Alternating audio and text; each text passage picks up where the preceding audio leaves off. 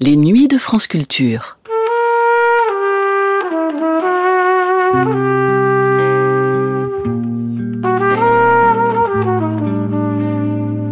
En 1980, lorsqu'est réalisée l'émission que vous allez entendre dans un instant, la France, encore giscardienne, s'apprête à vivre coup sur coup plusieurs petites révolutions.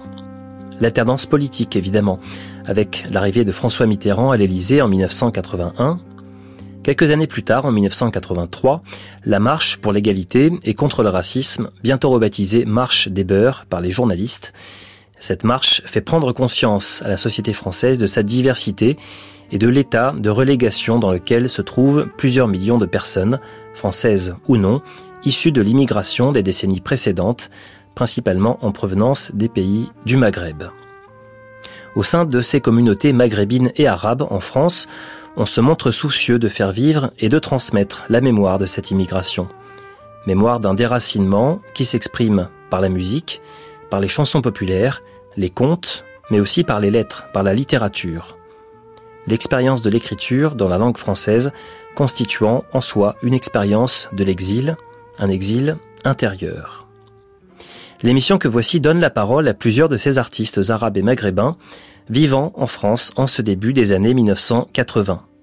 Parmi eux, le conteur Ali Benazouz, le calligraphe Hassan Massoudi, le poète et musicien Ahmed Bendiab, les écrivains Abdelkebir Khatibi et Abdelwahab Medeb, disparu en 2014 et qui fut pendant des années le producteur de l'émission Culture d'Islam sur l'antenne de France Culture. Voici donc Les Arabes immigrés, traditions et racines dans la matinée des autres, une émission diffusée pour la première fois sur France Culture le 25 novembre 1980.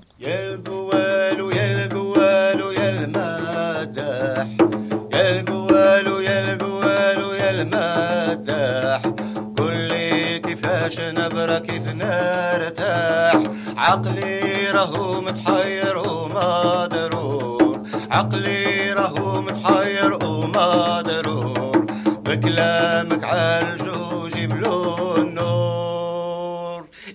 Et le médaille de leur dire que voulez-vous que je vous dise Je suis un être humain comme vous أنا بحالكم عندي الودنين ونسمع عندي العينين ونشوف J'ai des oreilles comme vous, j'écoute j'ai des yeux comme vous, je vois. Alors, regardez, écoutez, pesez et sous-pesez, tout se passe au souk.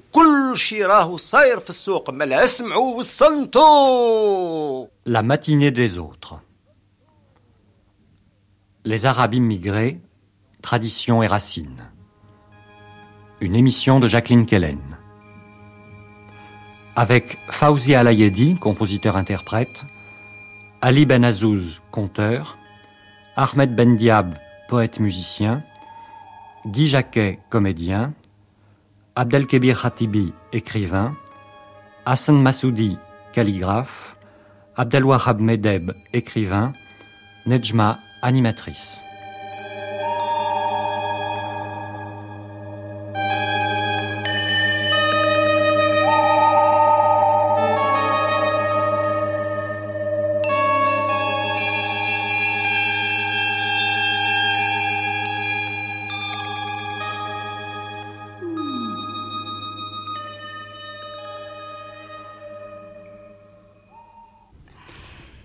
S'agit pas aujourd'hui d'un débat plus ou moins savant ou théorique dont le thème serait culture et émigration. Mais j'aimerais que les personnes présentes, originaires de pays différents et de culture arabe, nous parlent de leur itinéraire personnel et de leur expérience ici, en France, dans un monde occidentalisé. Nejma, algérienne, animatrice dans un club de jeunes, Fauzi Alaïdi, compositeur-interprète. Je suis né à Basra, dans le sud de l'Irak. Hassan Massoudi, euh, irakien, calligraphe. Euh, Ali Ben Azouz, algérien, conteur. Ahmed Ben Diab, artiste témoin, né en Tunisie. Guy Jacquet, euh, français, comédien et metteur en scène. Quand je danse devant toi, Occident, sans me dessaisir de mon peuple. Sache que cette danse est le désir mortel, ô faiseur de signes hagards. Khatibi. Pour moi, personnellement, il n'y a pas d'immigrés. Il y a des coopérants qui participent à l'action sociale, économique et culturelle en France. Je me considère qu'ici, avec mes compatriotes arabes, on est tout simplement des êtres humains appartenant à une culture spécifique et notre existence est un droit. Le droit d'être en France, à Londres, aux États-Unis. C'est peut-être intéressant de commencer par, euh, peut-être par la musique, puisque ici c'est surtout le thème du, du, verbe, de la parole, du souffle et de la musique. Alors vous, vous avez une expérience tout à fait originale, puisque vous essayez de conjuguer la musique d'Occident et la musique d'Orient. Moi, je ne suis pas immigré, je suis exilé. Je tiens à le préciser. Et euh, mon expérience musicale commence à l'âge de 14 ans. Que j'ai décidé de quitter ma famille, de quitter le sud de l'Irak à Basra pour aller à Bagdad pour étudier la musique. Et bien sûr, ça fait un scandale dans la famille parce qu'on ne pourra pas faire la musique comme ça. Surtout, j'appartiens à une famille très très pauvre. Mes parents ne savent ni lire ni écrire. Donc pour euh, la musique, c'est quelque chose de très très très loin. J'ai demandé d'étudier le luth arabe, mais malheureusement j'étais très très petit, disons que mes doigts, mais ils sont pas très très longs. Il paraît qu'il faut des doigts très longs pour euh, jouer du luth. Ils ont refusé de me donner le luth, ils m'ont donné du hautbois. Bon, le problème il vient de là que je me suis trouvé à partir de cet âge entre euh, deux cultures. Une culture que j'appartiens la musique euh, irakienne euh, populaire et la musique arabe en général. Et en même temps, l'étude de hautbois, euh, ça m'a vraiment intéressé. Donc, si vous voulez, le hautbois, c'est un instrument sophistiqué, c'est un instrument civilisé par d'autres, le hautbois qu'il appelle le hautbois ancien.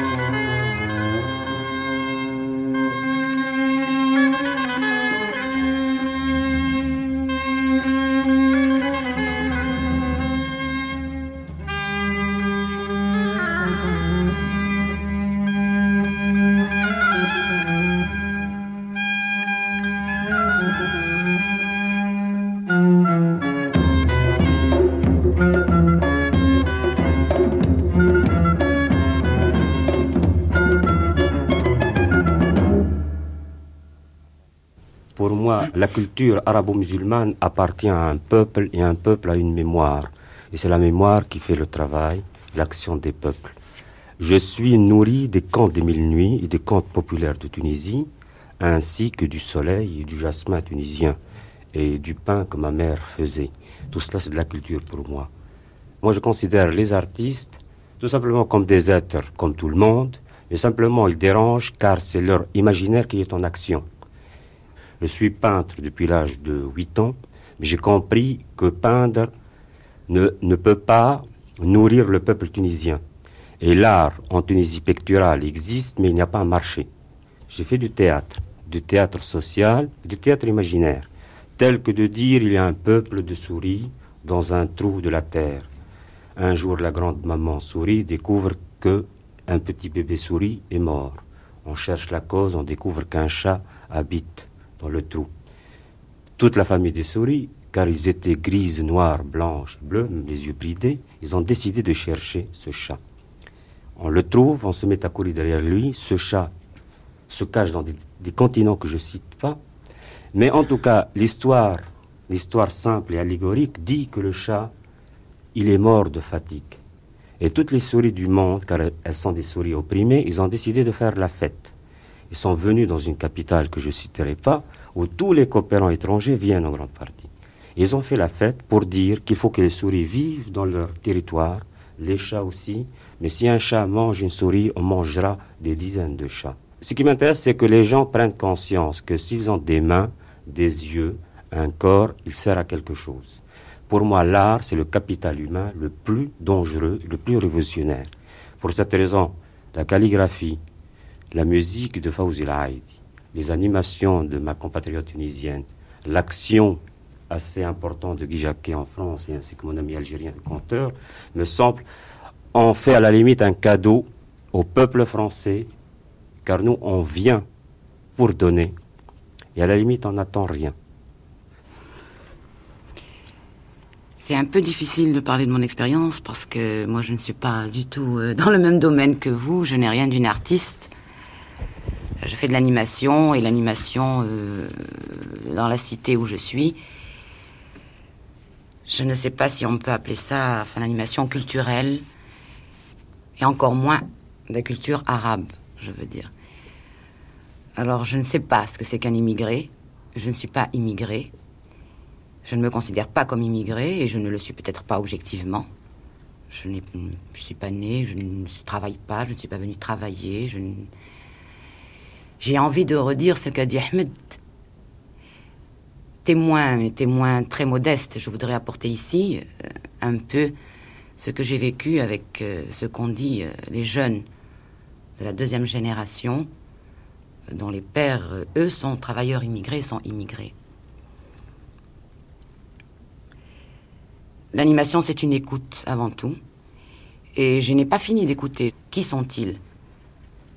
Qui sont-ils? Parce que je crois que leurs problèmes sont tels que c'est la question même qui se pose aujourd'hui pour eux. Ils sont qui? De nouveau ma demeure. Les murs sont couverts de longues taches d'encre noire. Je vous dis que je n'ai pas bougé d'ici. Je ne sais trop comment c'est arrivé. Que suis-je allé faire chez les rois? À vrai dire, je ne connais pas l'histoire, ni la mienne, ni celle de mon pays. Peut-être ai-je une histoire? Je ne sais pas. Khair Eddin. Je faisais des études d'espagnol en Espagne, à Jaca, au nord de l'Espagne. Puis après, j'étais à Madrid. Après, j'étais dans le sud de l'Espagne, à Córdoba. Et euh, plus je descendais, plus je me disais, mais ça m'intéresse rudement. Et quand j'ai passé le détroit de Gibraltar, j'ai compris que ce qui m'intéressait, en fait, c'était tout l'apport arabe qui est contenu dans la, dans la culture espagnole. Alors, j'ai commencé à, à, apprendre euh, des mots pour être poli, Walher, Chokran, dire bonjour, merci, euh, s'il vous plaît, etc. Et puis des, des phrases, des petites poésies, des chansons. Et j'ai eu envie d'aller plus loin. Cette langue, et je trouve, est une langue admirable. C'est une langue superbe qui utilise tout l'appareil euh, phonatoire et qui est d'une richesse hein, incroyable de sonorité. Alors euh, j'ai continué à apprendre tout seul. Et puis un jour j'étais un peu bloqué. Je me suis inscrit au Langso et j'ai passé le, diplôme Je me suis inscrit en arabe classique, euh, non pas du tout pour étudier l'arabe classique, mais parce que ça me semblait la façon la, meilleure peut-être de mieux me débrouiller euh, en Égypte ou en Afrique du Nord ou au Proche-Orient. Et puis, parallèlement, bon, je suis comédien, parallèlement, je, continuais à travailler. Et un jour, euh, un peu malgré moi, les, deux choses se sont rencontrées. C'était à propos du Foudelza, de la création du Foudelza au festival de Baalbek. Le Foudelza, bon, c'est en français, naturellement, mais euh, les problèmes qui sont abordés dans le Foudelza sont ceux précisément qui me passionnaient sur cette culture, c'est-à-dire euh, d'abord la connaissance de cette culture, et puis ensuite, qu'est-ce qu'elle peut devenir, comment est-ce qu'elle peut évoluer euh, dans le monde actuel. Et peu après, je suis rentré à Paris, j'avais des camarades maghrébins qui montaient un spectacle en arabe, une pièce de Saad al-Lawannous, euh, Ras al-Mamlouk Jaber, et euh, il leur manquait un acteur. Alors je leur ai proposé de, de jouer le rôle. C'était naturellement un, un, risque à prendre, autant de ma part que de la leur. C'était pas un rôle de fou? Non, non, c'était un rôle de roi étranger. Alors ça tombait bien, je pouvais avoir euh, éventuellement un, un, accent étranger en, en parlant l'arabe. Et alors, bon, je l'ai joué, euh, je crois que ça s'est pas trop mal passé au niveau de l'accent. Et euh, après, bon, ça s'est fait tout seul. On a travaillé, on a monté un spectacle tous ensemble pour le Festival d'Avignon à partir des, des maqamat de l'Hamatani. Et puis euh, récemment, avec Ali, nous jouions ensemble dans le Gilgamesh de Garcia à Chaillot. Bon, mais ça, c'est l'aspect, euh, si vous voulez, lieu officiel. Et à côté de ça, il y a des contacts auquel personnellement je tiens beaucoup et qui me semble la partie la plus passionnante. C'est précisément euh, un travail comme celui de Nanterre quand je me suis retrouvé avec Nejma sur le, sur le terrain et que j'ai su que Nejma est venue me voir, elle m'a dit le, groupe a envie de monter une pièce. Alors, si vous voulez, c'est un peu le problème de ma situation par rapport à ce genre d'action. Je lui ai dit, je préfère que vous fassiez le travail parce que je ne veux pas intervenir au niveau de votre création, vous dire, euh, agir sur ce que vous allez dire. Et puis après, quand ça a été fait, je suis venu les voir et euh, je me suis mis dans un petit coin et ils ont répété comme ça. Et j'ai essayé, c'était, assez passionnant parce que j'ai essayé, ils, ils, se réfugiaient sans arrêt dans les coulisses, pour parler de, de façon euh, précise. Ils se réfugiaient dans des coulisses et il me semblait que euh, les, réunir au centre tous euh, dans la structure euh, traditionnelle du théâtre populaire en, Afrique du Nord, qui est la halqa, le cercle, me semblait beaucoup plus riche et correspondre à ce qu'ils voulaient faire. Alors j'ai essayé de leur expliquer que la structure du théâtre occidental, c'était pas une fatalité, qu'il n'y avait pas forcément des coulisses, qu'on pouvait très bien se tenir au milieu et prendre la parole les uns après les autres et réunir les, les spectateurs tout autour. Et au début, Hein, tu te souviens de Bon, il voulait absolument pas. Parce qu'il voyait euh, à la télévision, il voyait Théâtre ce soir, euh, et il ne voulait absolument pas. Et euh, j'ai pas insisté. Je me suis dit, après tout, si c'est ça qu'ils veulent, s'ils veulent euh, récupérer tout ce qu'ils voient et le recréer à leur façon, pourquoi pas?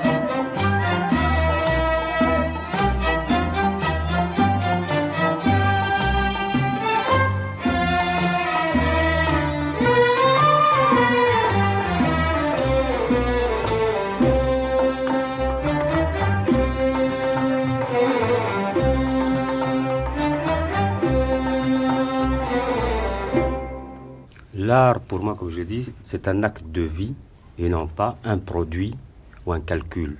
Et la tradition arabe, on appartient à une culture orale où le verbe a une importance capitale. Et il suffit de voir les marchés dans les pays arabes, c'est un véritable théâtre en mouvement. Les rues, c'est un théâtre extraordinaire. Il y a des problèmes sociaux qu'il ne faut pas ignorer des enfants qui naissent ici. Ils sont déchirés entre deux mondes, une appartenance et un avenir, une réalité. En fait, on ne peut pas résoudre les problèmes socio-économiques. Mais si les gens prennent possession d'eux-mêmes c'est-à-dire de leur existence. C'est-à-dire ils disent on existe, on a quelque chose à dire. J'ai fait un truc assez qui a étonné tout le monde cette année, l'été dernier, dans une banlieue à Reims. On dit souvent les femmes arabes c'est difficile à faire déplacer car on leur propose que des ateliers de couture. Moi, j'ai travaillé avec des jeunes filles arabes et des françaises. Et j'ai utilisé un code que personne n'utilise. C'est-à-dire, j'ai donné de la terre glaise et je leur dis faites ce que vous voulez. Les femmes arabes, ils ont fait des tas de choses. Les Italiennes, les Yougoslaves, ils ont même fait des masques qui ont des origines presque phéniciennes. Et pour valoriser tout cela, j'ai créé un spectacle de rue dans la cité où on a vu au moins 50 masques d'une demi-mètre de fabriqués par les gens. Et tout d'un coup, en fait, les gens, ils ont su qu'un masque, un tapis, un canoun, un petit four en terre glaise, est un acte de création. Et ça, c'est les, les genres d'expériences telles que le théâtre qui a été réalisé par les adolescents. Euh, pour retourner au problème de l'improvisation, chez nous, il n'y a pas ce mot improvisation, comme euh, je renverrai la balle, demander à un noir américain qu'est-ce que ça veut dire l'improvisation dans le jazz. Il va vous dire I have feeling. On a le sentiment, et avec le sentiment, la mémoire qu'on a, c'est qu'il y a des racines en nous qui permettent que le conteur a un esprit de conter, que le musicien a, un esprit comme Fauzi au niveau du luth, il ne traite pas comme tous les musiciens, ou le hautbois. Euh, lui, il parlera de son expérience. Moi, personnellement, je serai plus concret après en parlant de la pratique vocale, qui est peut-être l'instrument le plus important dans toutes les musiques du monde, et en plus dans les musiques sacrées. Car je crois, comme le calligraphe, lui aussi parlera de ça, la relation de l'écriture et du sacré, moi je parlerai toujours de l'expression est l'homme. Et l'homme est sacré pour moi, qu'il soit arabe ou autre. Mais surtout alors, s'il est mon frère, donc je ferai tout pour qu'il soit plus sacré, dans un monde menaçant. Ah, ah, ah. ah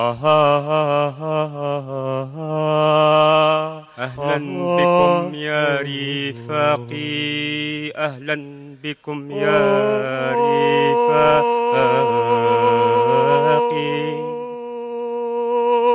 سأروي لكم هذه الرسالة.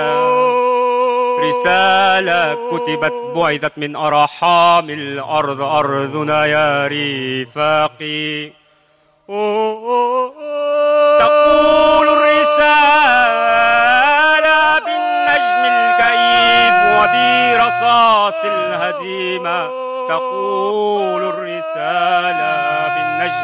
الكئيب وبرصاص الهزيمة. تقول الرسالة كفانا كفانا البكاء. كفانا الصراخ. كفانا الانتظار. يا سامع بالأرض بالسماء يا ساكن الهموم يا ساكن السجون. يا سامع بالأرض بالسماء سأروي لك هذه الرسالة. رسالة كتبت بعثت من أرحام الأرض. أرضنا يا رفاقي تقول الرسالة بالنجم الكئيب تقول الرسالة بالنجم الكئيب وبرصاص الهزيمة كفانا البوكا كفانا السرى كفانا البوكا كفانا السورة ألا أنهض وسر إلى الآمال فدنياك معبد للجمال فدنياك معبد للإنسان يا سامعي بالأرض بالسماء يا سامعي بالأرض بالسماء يا سامعي بالأرض بالسماء. السماء يا سامعي بالأرض بالسماء كفانا البكا كفانا السورة كفانا الانتظار كفانا البكا كفانا السورة ألا نهض وسر إلى الأمام فدنياك معبد للإنسان فدنياك معبد للحنان يا سامعي بالأرض بالسماء J'essaie d'interroger ma mémoire et surtout la mémoire des grands-mères et des grands-pères qui sont restés au pays. Et c'est à partir de ce récit que moi j'essaie d'être un peu l'intermédiaire entre les, les, ancêtres quoi, d'Afrique du, Nord qui vivent spécialement en Algérie, mais l'Afrique du Nord est un grand pays, et je transmets, je transmets ces histoires. Comment les transmettre? C'est la grande question. Parce que dès qu'on arrive devant un auditoire de, d'enfants immigrés ou de Français, parce que je transmets cela aussi bien aux jeunes Français qu'aux jeunes, euh, jeunes Maghrébins, jeunes Arabes, comment venir raconter les histoires? Déjà, euh, dès qu'on annonce un, conteur arabe, même, c'est, paradoxal, même de la part des jeunes émigrés, il y a une réticence en principe, l'accueil est toujours froid. Alors, la grande question, comment faire? Alors, il faut utiliser la séduction, le charme. Je dirais même, non pas le charmeur de serpent, mais euh, utiliser ce genre de subterfuge, euh, être l'enchanteur. Alors, comment cela par, par le rythme. Les enfants sont très sensibles au rythme.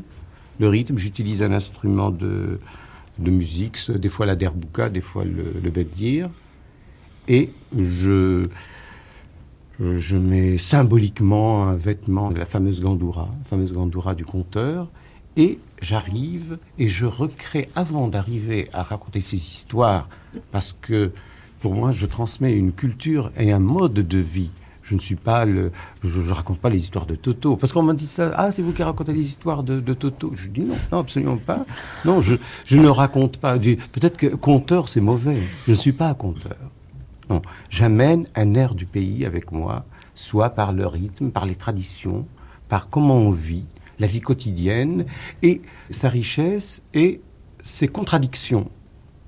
Et après, je fais un pont du pays, je leur dis le rêve, ça y est, terminé, maintenant on se retrouve en France. Et la même chose, et je recrée le conteur, un conteur de l'émigration, qui est là, qui devrait hanter les banlieues et recréer aussi bien la vie quotidienne des émigrés avec les contradictions auxquelles ils se débattent. J'amène un écho sonore.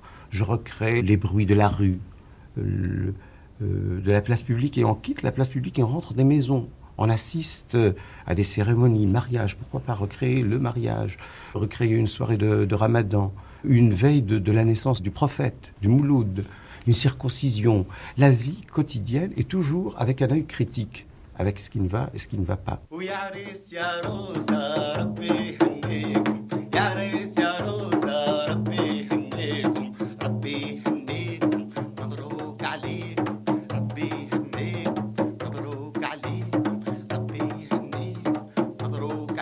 Conteur arabe de tout temps, il a posé les problèmes que vit sa société. Euh, c'est un peu le, le conteur arabe, c'est, c'est un peu le garagouze. C'est le garagouze des places publiques qui s'installe et qui, à l'époque, critiquait la société maghrébine, la société turque, la domination turque au Maghreb.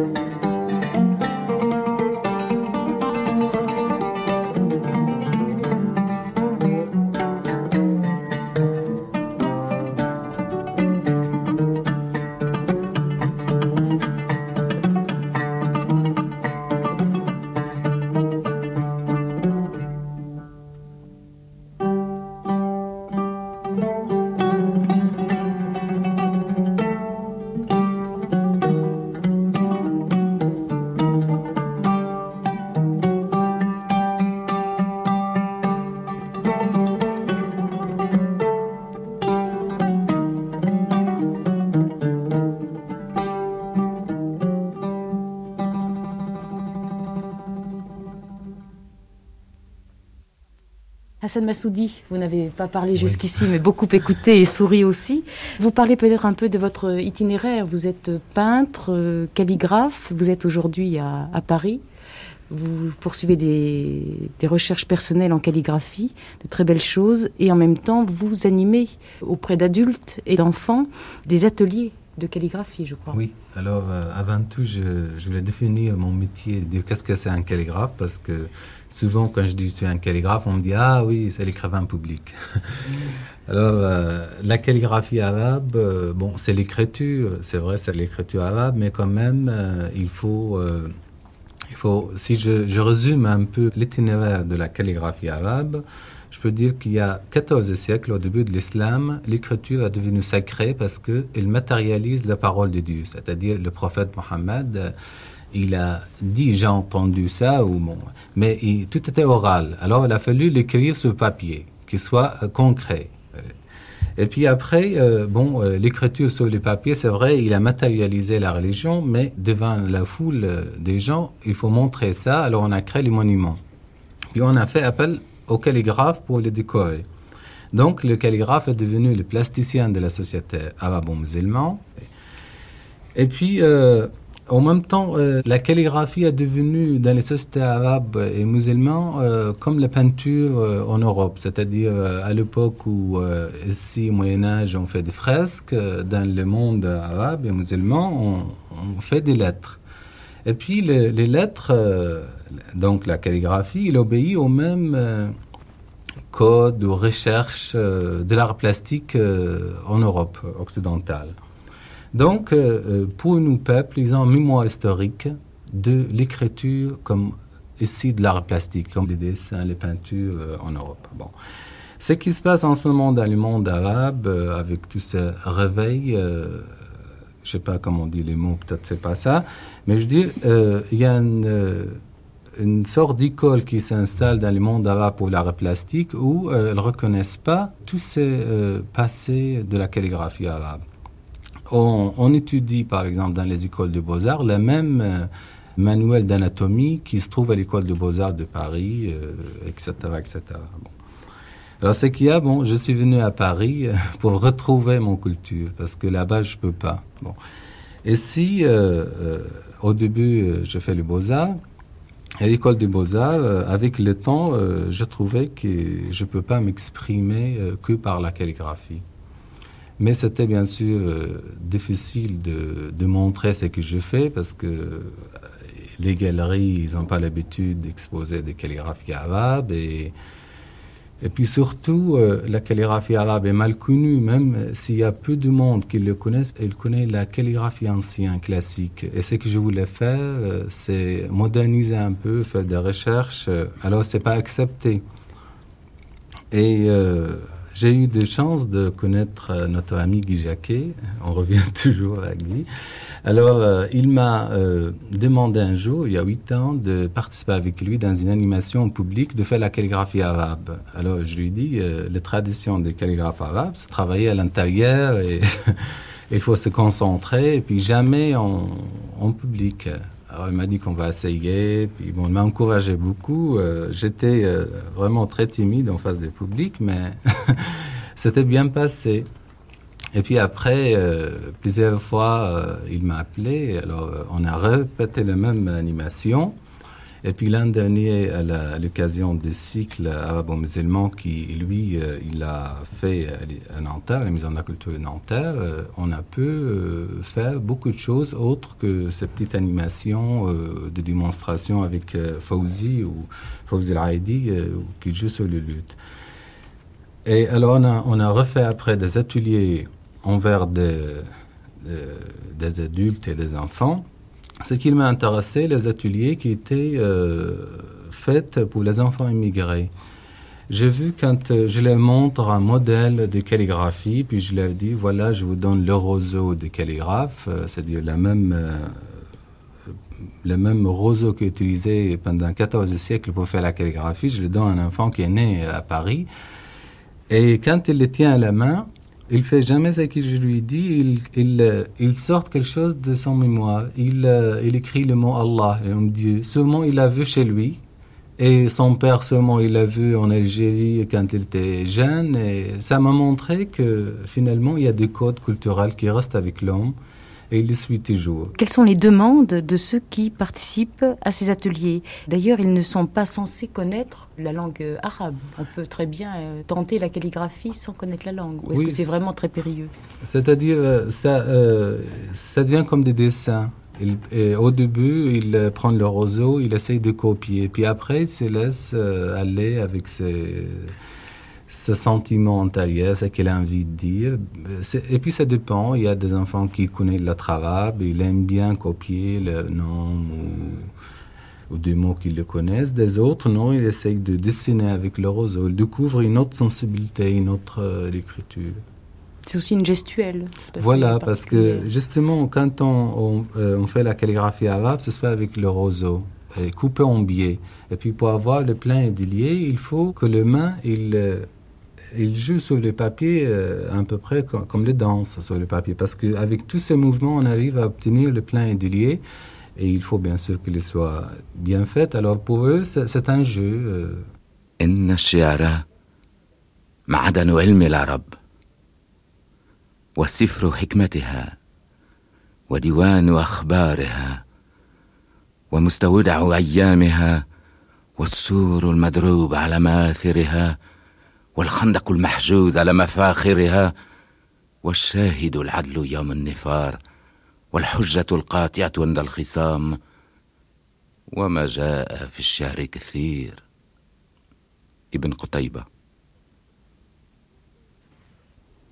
La poésie est la mine du savoir des Arabes, le livre de leur sagesse, le recueil de leur histoire, le trésor de leur grande journée, le rempart qui défend leur tradition, la tranchée qui garde leur gloire, le témoin impartial au jour de la discussion, l'argument décisif à l'heure du débat. Et il y aurait bien des choses à dire sur la poésie. Ibn Qutayba. Quand je dis je suis témoin, pour moi ça c'est la fonction la plus peut-être noble de l'homme. Et en même temps je ne suis pas étranger car je suis de la tradition des voyageurs. Je ne suis pas par hasard en France, j'ai choisi d'être en France. Et j'aime bien, euh, je suis peut-être rêveur dans le sens que tous les étrangers, tous les artistes étrangers, Picasso, Chagall et tout, c'est des étrangers qui ont quitté leur pays pour des tas de raisons. Moi, Fawzi, Hassan, d'autres, on a fait la même chose. Il y a le goût du voyage, de l'aventure et d'une mise en question, et je crois que l'homme de plus en plus appartient à l'espace mondial. Je crois plus aux frontières, aux nationalités, mais je resterai spécifiquement arabe. Actuellement, on peut plus. euh, on défend, on est arabe, on n'a pas besoin de le dire, on est arabe. On le porte en nous. Mais je crois qu'on est en train de proposer un nouveau langage au niveau de la musique, de, de la littérature et tout. Et ça, on n'a qu'à fouiller euh, dans les archives. On verra déjà des grands écrivains, des grands musiciens. Mais il y a une jeune génération d'artistes qu'il faut écouter, leur donner la parole. Ils sont là. Mais malheureusement, il y a un problème de marché économique bloqué, un rapport politique aussi entre les États, car on provient, moi je dis qu'on provient des camps de mille nuits, du pétrole et de l'art. Et je crois que si l'art est bloqué, c'est peut-être la chose la plus dangereuse. Et ça a été toujours la culture, la chose la plus, au fait, repoussée par les pouvoirs politiques. Et je me suis intéressé beaucoup à ce qu'on peut appeler la musique populaire, la musique arabe populaire. Et je me suis rendu compte que cette musique, euh, il y a des choses mais vraiment audacieuses. Il y a des choses extraordinaires que ici, bon, dans la musique occidentale, parle de polyphonie, d'harmonie, contrepoint, tout ça. Et, euh, et, dans une musique très simple, hein, dans une musique ou des chansons arabes, j'ai trouvé des éléments qui sont là. Il y a la polyphonie, il y a l'harmonie euh, archaïque, il y, a, il y a même les canons, il y a des voix superposées, des mélodies superposées. C'est vrai, la musique, euh, c'est une musique orale, mais je crois qu'il y a beaucoup de choses, il y a beaucoup de recherches. Alors je me suis mis à étudier ça sérieusement. Et euh, j'ai pris, par exemple, euh, j'ai fait une recherche sur trois domaines. Sur la chanson, sur le luth et sur le hautbois. Et alors, euh, par exemple, sur la chanson, vous savez que la chanson en général, euh, c'est, le voix euh, vraiment le plus important dans la musique arabe, car la voix humaine, c'est vraiment le premier instrument que l'homme a découvert. Et euh, cette musique et cette chanson est basée sur deux modes musicaux. Et ce mode euh, l'appelle les maqamat.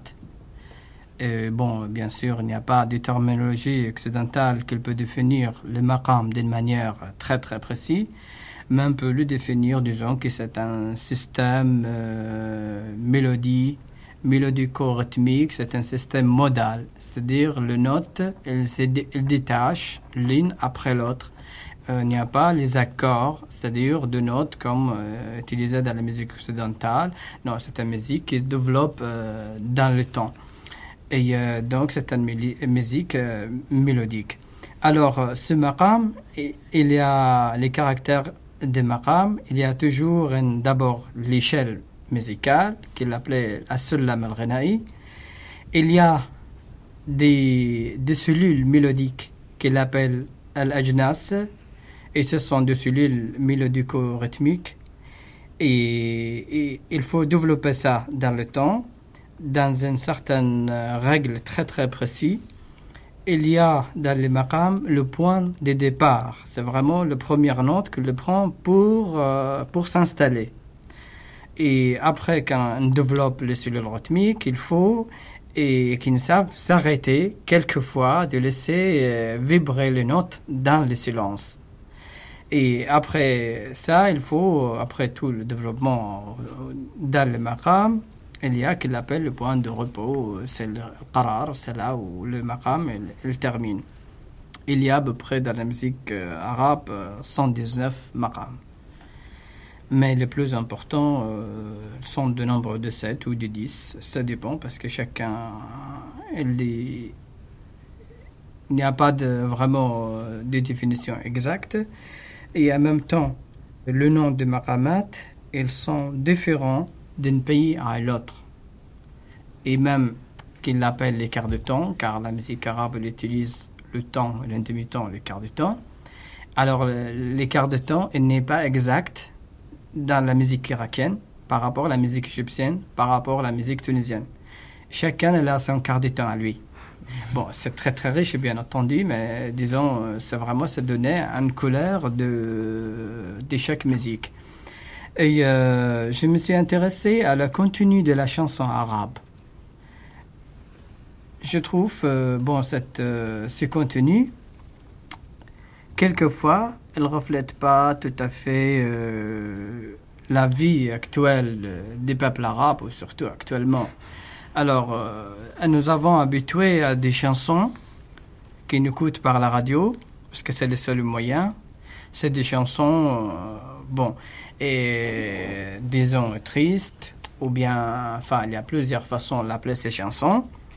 Il y a la beauté de la musique, c'est sûr, il existe, mais la plupart des chansons, c'est vraiment euh, prendre le- les thèmes de l'amour désespéré, de l'amour absent. Alors qu'à mon avis, pour vivre l'amour, il faut battre tout ce qui empêche l'amour. Et euh, à ce moment-là, là, on confond une certaine réalité. Par exemple, il y a un texte d'un poète euh, tunisien qui dit Si le peuple un jour veut la vie, qui prend son destin en main, et la nuit devra finir, et la prison devra disparaître. C'est un poète euh, extraordinaire, il s'appelle Abul Qasim Chabi. Et euh, il y a un grand compositeur que le- je l'admire et j'ai beaucoup de respect pour lui, il s'appelle Halim Romi, qui a chanté ce parole, ce texte.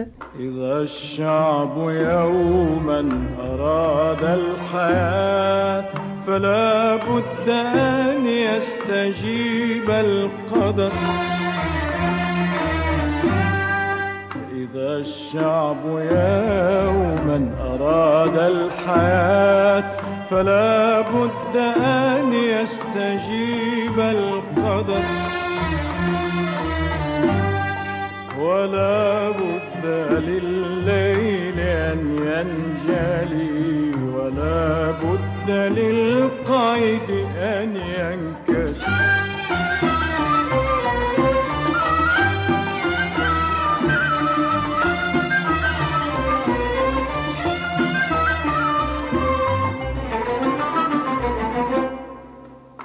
من لم يعانقه شوق الحياة. تبخر في حرها واندثر.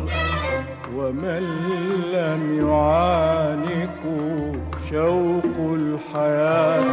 تبخر في حرها واندثر. فويل لمن أسلمته الحياة إلى الضعف والعدم المنتحر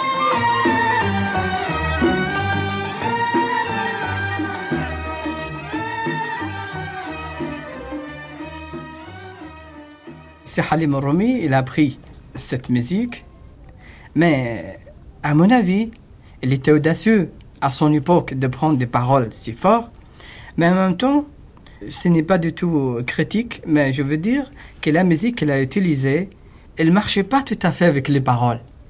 Les paroles qui sont très dynamiques, qu'il dit en réalité arabe, et nous coûte une musique très traditionnelle qu'on peut très bien mettre Abul Qasim Shabi ou notre poète, ce sera la même chose. Alors, ça, si vous voulez, j'ai fait une recherche dans ce domaine, de faire une composition musicale, mais qui donne les paroles leur sens, leur force. Alors, j'ai fait de, nouveau, j'ai composé sur le même texte une nouvelle chanson qui s'appelait La volonté de vivre.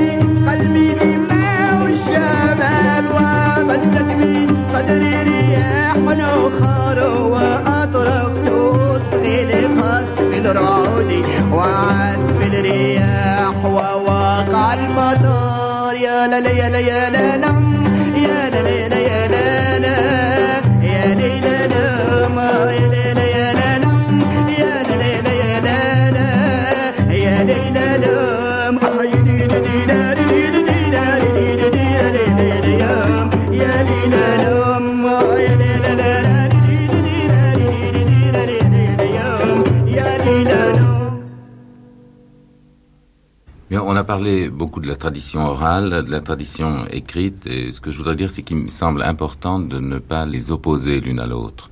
La tradition orale, elle est portée, véhiculée par tout le monde, c'est ce que tu appelais la mémoire du peuple. Elle est euh, peut-être, dans la mesure où c'est la mémoire euh, du peuple, peut-être plus difficile à faire bouger par la même, c'est plus difficile qu'elle évolue.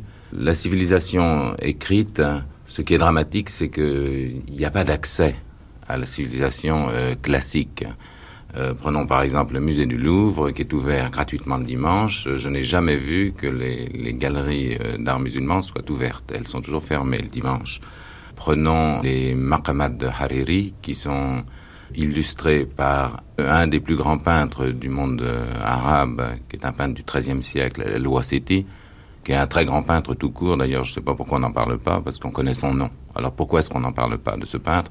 Pourquoi est-ce que ces peintures ne sortent pas des caves de la Bibliothèque nationale où le livre est gardé? On devrait pouvoir les voir, ces peintures. Alors je comprends, c'est un livre très précieux, il faut le conserver en bon état. Il y a cinq ou six clichés qui sont toujours les mêmes que l'on voit. Les autres, on ne les voit pas. Et pourtant, ces peintures, elles répondent à, à des choses tout à fait concrètes. Je prends par exemple une image de ces illustrations. Il y a une maison. Et puis, sur la maison, il y a un petit toit pointu monté sur des roulettes. Je me suis dit, tiens, qu'est-ce que c'est que ça? La première fois que je l'ai vu Et puis, je continuais à regarder d'autres images, et tout d'un coup, je vois la même maison, avec le petit toit pointu, les mêmes roulettes, mais le toit était déplacé. C'était des sortes de couvertures qui étaient posées sur, sur les cours intérieures des maisons, et qui étaient déplacées pour laisser la lumière rentrer. Euh, ça correspond aux recherches de Hassan Fathi sur le malqaf, l'aération interne dans les maisons arabes. Bon, c'est un moyen traditionnel de rafraîchir la maison arabe, qui est tout à fait ingénieux et en même temps très simple. Actuellement, un ouvrier émigré qui rentre chez lui, il va construire une villa comme il voit ici ou comme il voit la bourgeoisie là-bas en construire, c'est-à-dire une, maison euh, sans l'espace interne, et euh, la famille va être rejetée à l'extérieur de la maison, dans le jardin, euh, ce qui, pour une famille musulmane, n'est pas, me semble, l'espace euh, vital où elle sera à l'aise. Oui, alors j'ai dit tout à l'heure que l'art de la calligraphie arabe était un art très très riche, mais comment cet art euh, devient dynamique à l'époque moderne? Donc, comment il devient un art universel? Je trouve qu'il y a deux choses que nous devrions s'intéresser, c'est la forme et le thème. Il y a beaucoup de formes qui étaient faites avant, qui sont, ils peuvent attirer à l'époque moderne, et on profite de ces formes-là euh, pour le, confronter à toute recherche plastique euh, moderne. En même temps, cette écriture nous permet euh, d'utiliser des thèmes contemporains où il reflète euh, tout ce qui se passe dans le monde actuel, euh, du monde arabe ou partout. Devant la gravité de toute écriture de sang, je suis sans défense. En me mettant en croix, tout l'embout de mon corps vole en éclats selon une mutilation haletante. Et pris par une fureur croissante, je me déchaîne dans le désir d'en finir. Avec moi. Approche. Caresser tes lèvres en parlant deux langues. C'est mon haut rêve. Khatibi. Abdelwahab Medeb, vous êtes tunisien, vous avez fait vos études en France et vous écrivez en français. Pour vous, est-ce que euh, le terme d'émigré a un sens? J'aime pas le, mot émigré du tout. Euh, je trouve qu'il est, surtout dans la conjoncture actuelle, euh, très connoté, mais je préfère à cela le mot exil. Donc, euh, certainement, en vivant ici, il faut faire une nuance déjà. Le fait de vivre à Paris, c'est pas exactement la France, parce que Paris, c'est un lieu dans lequel euh, on est confronté à plusieurs dimensions culturelles, linguistiques, ethniques, euh, autres que françaises. Donc, je vis dans la métropole qu'est Paris. Paris, dans ce a de dépassement de la France même. Donc, euh, vie en exil, je crois que c'est une situation euh, générale, euh, propre euh, aux intellectuels euh, tunisiens et maghrébins. Le fait même qu'ils vivent en Tunisie ou à Paris ou ailleurs, ça veut rien dire. En général, c'est des êtres en exil, ceux-là même qui vivent en Tunisie. Je crois qu'ils vivent l'exil intérieur. Il y a toujours, par rapport à ce qui se passe dans le pays, par rapport au savoir qu'on a récemment acquis dans le cadre de la modernité, par rapport à l'enseignement qui a été euh, assimilé, par rapport aux langues même qu'on pratique, il y a toujours une certaine distance par rapport à notre réel, un certain écart par rapport aux masses même qui euh, habitent euh, dans ces pays. Et je pense donc que c'est un statut général de l'intellectuel, de l'écrivain, que d'être euh, dans le présent maghrébin en exil. Donc ce n'est pas du tout une affaire de lieu, me semble-t-il. C'est très drôle, chaque fois que je vais à Tunis, je vois les gens regardant de bas en haut, du sud vers le nord, et les gens qui vivent ici, moi-même, c'est-à-dire nous regardons de haut en bas, du nord vers le sud. Donc euh, on regarde toujours vers un ailleurs. Disons que on porte en nous euh, cette double dimension, euh, on porte en nous d'une manière culturelle, linguistique, ontologique même, euh, cette euh, dualité, ces deux rives de la Méditerranée. Je crois que c'est une affaire méditerranéenne, je pense. Mais c'est certainement quelque chose de neuf par rapport au Maghreb, par rapport à la Tunisie. C'est-à-dire la Tunisie n'est pas du tout un pays à tradition diasporique. Mais depuis euh, les indépendances, depuis l'ouverture et l'entrée plutôt souveraine euh, dans les cadres euh, de la modernité, il se trouve qu'il y a une situation diasporique nouvelle de laquelle donc nous participons. Et vous, Abdelkébir Khatibi, vous êtes marocain, vous avez vécu en France et vous avez choisi pour un plus long séjour le Maroc. Vous-même ressentez ce que vient de dire euh, votre ami? Oui, dans la mesure où le lieu d'écriture est lié à une terre, mais en même temps, il est au-delà de la terre et l'inscription dans une écriture déborde les limites géographiques et natales. Et dans ce cas-là, on peut être migrant, je dirais migrant, dans une autre langue. Ce que Abdelwahab a appelé l'exil. Immigrer, oui. C'est une question de terme. Immigrer dans une autre langue. Migrant dans une autre langue. Et migrant par rapport aussi à sa langue euh, maternelle. Puisque euh, il y a en quelque sorte un va-et-vient, un chiasme, une intersection de deux langues.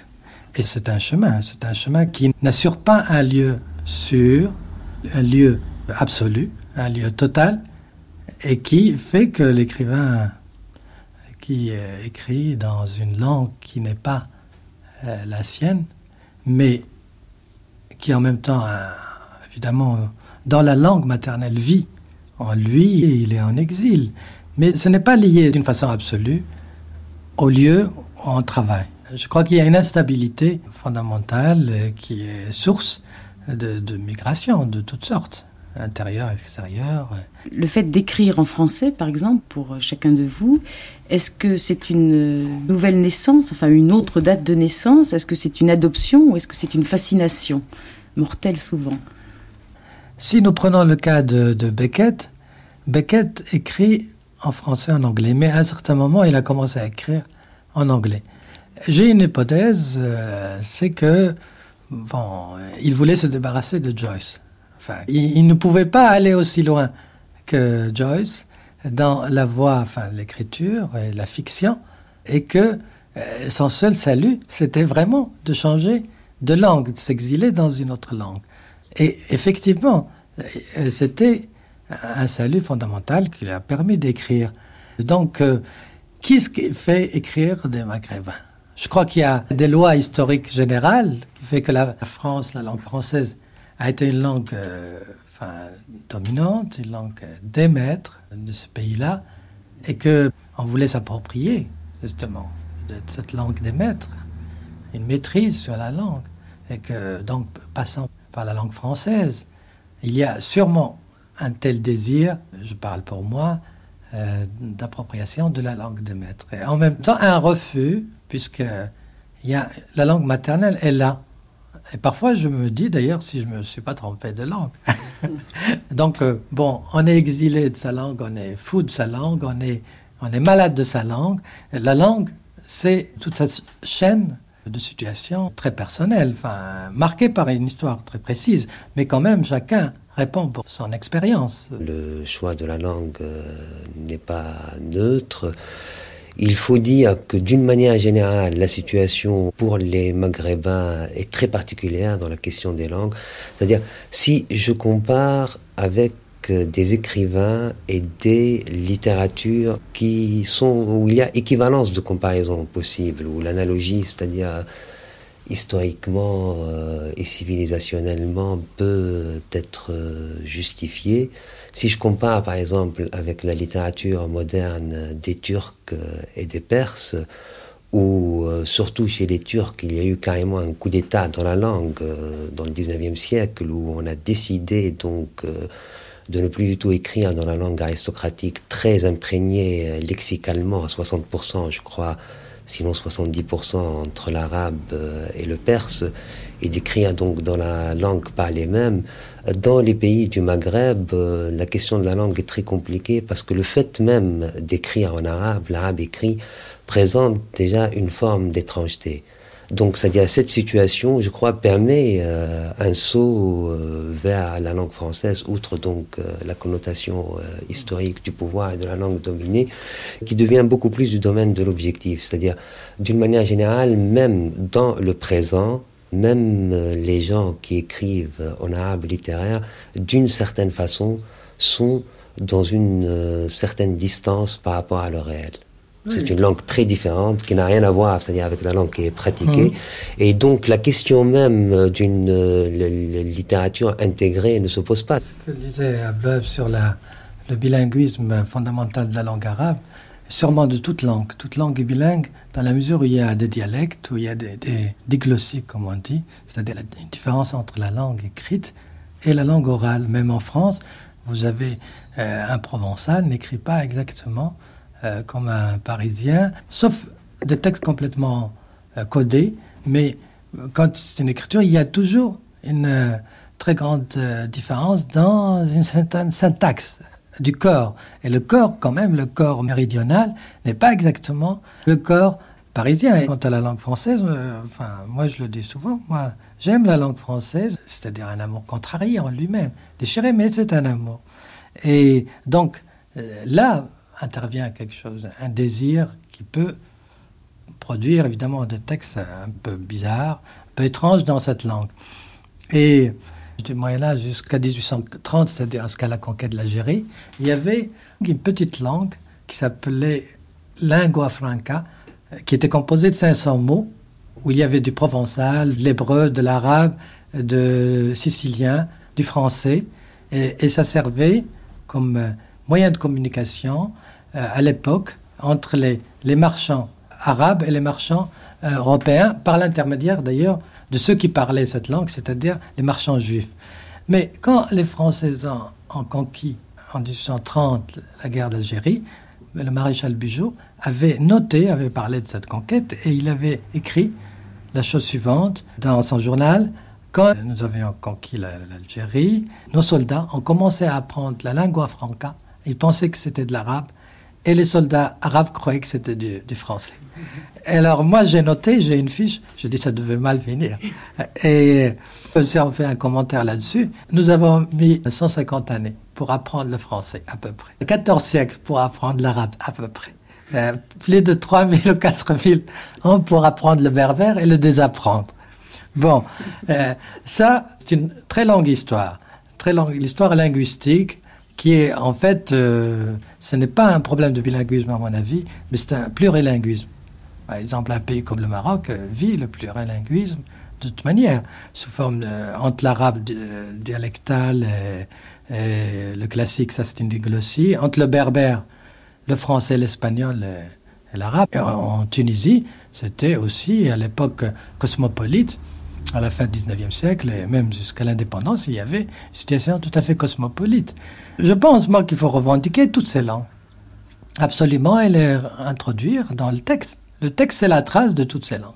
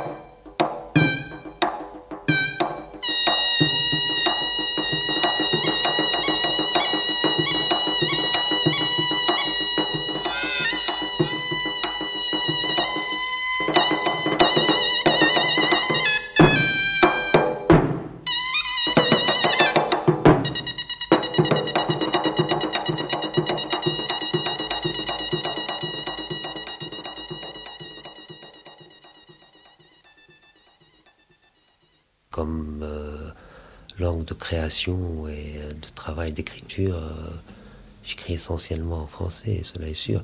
Mais c'est toujours pareil, euh, donc ce n'est pas comme ce fut le cas pour une certaine génération d'écrivains algériens surtout. L'écriture en français n'est pas imposée par le seul fait que c'est la seule langue qu'on a apprise à l'école. Je suis, c'est-à-dire, tout à fait bilingue.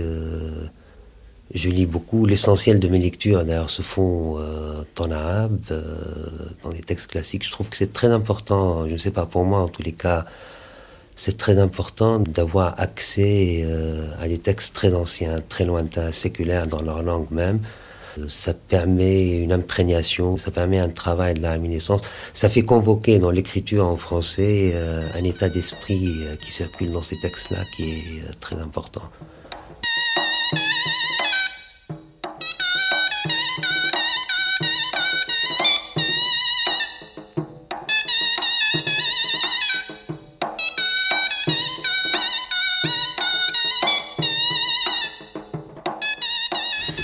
Le fait de lire, d'étudier ou d'écrire euh, en deux langues, est-ce que ce n'est pas une façon de, ruser avec la mort?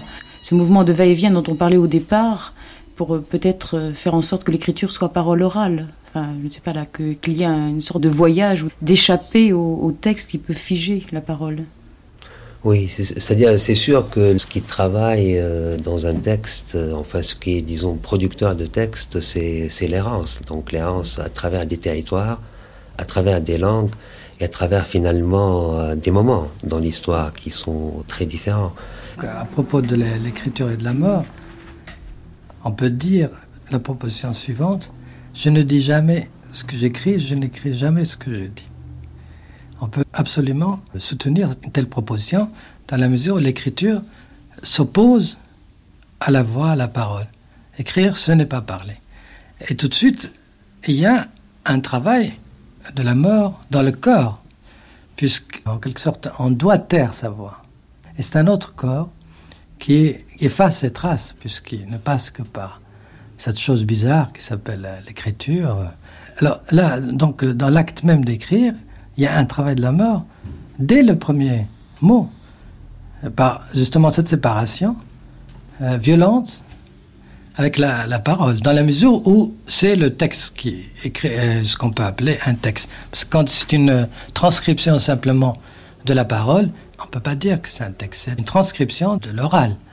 Euh, je pense donc que euh, le travail de la mort accompagne d'emblée, enfin aussi, et d'une certaine manière très particulière, le travail d'écriture. L'écriture, finalement, n'est pas là pour transcrire un réel, mais pour être tout le temps un travail de traduction.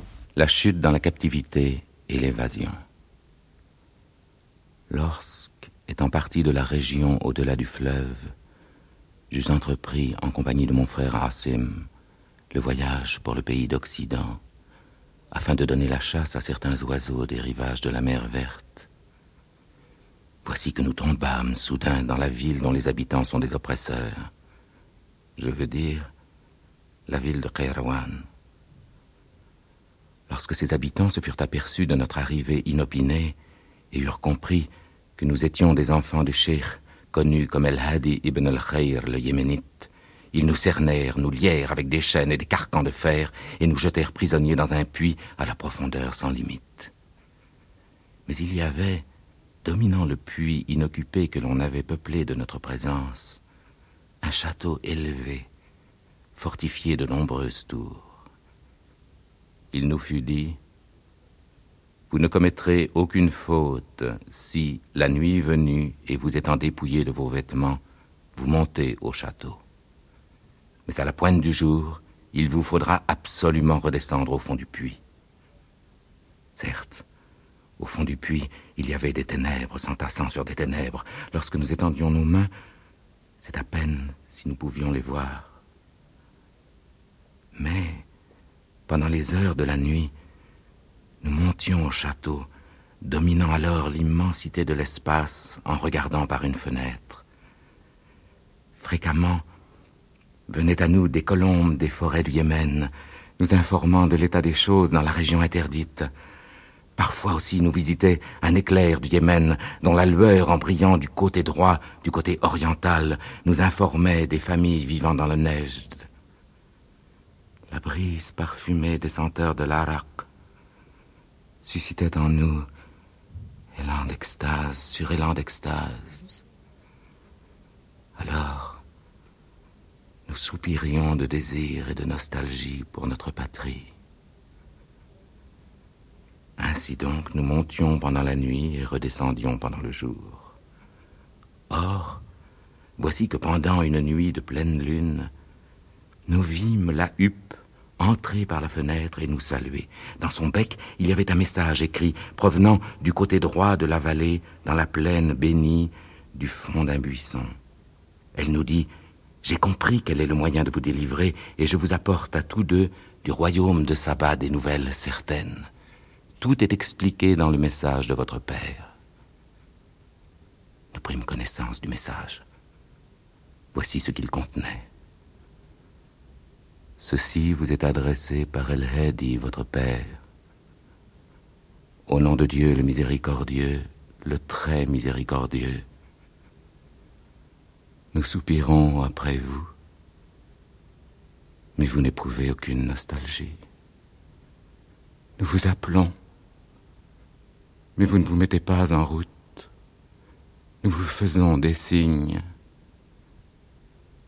mais vous ne comprenez pas. Sohrawardi, le récit de l'exil occidental.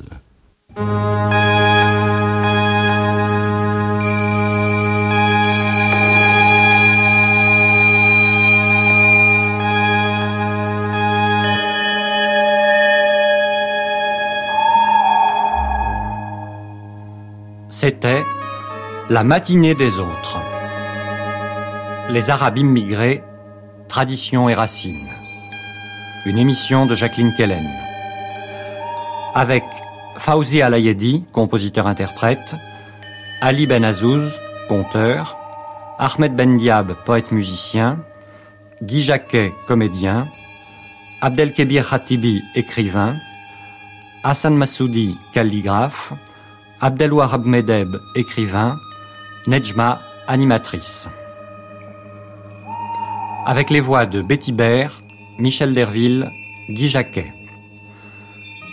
Prise de son Monique Pratt et Jean-Richard Dufour. Assistante Nicole Valeron. Réalisation Christiane Mallarmé.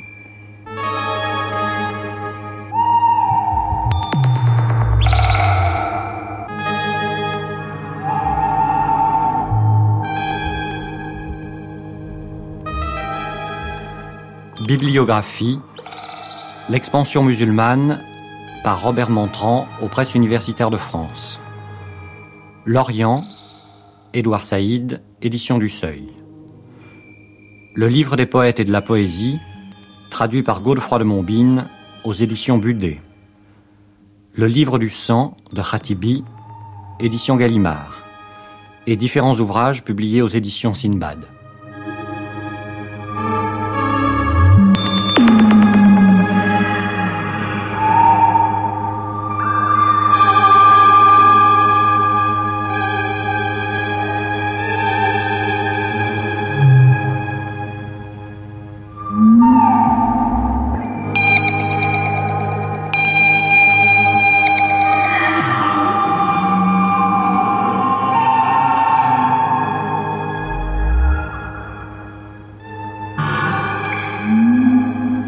Cette émission a été diffusée pour la première fois sur France Culture le 25 novembre 1980.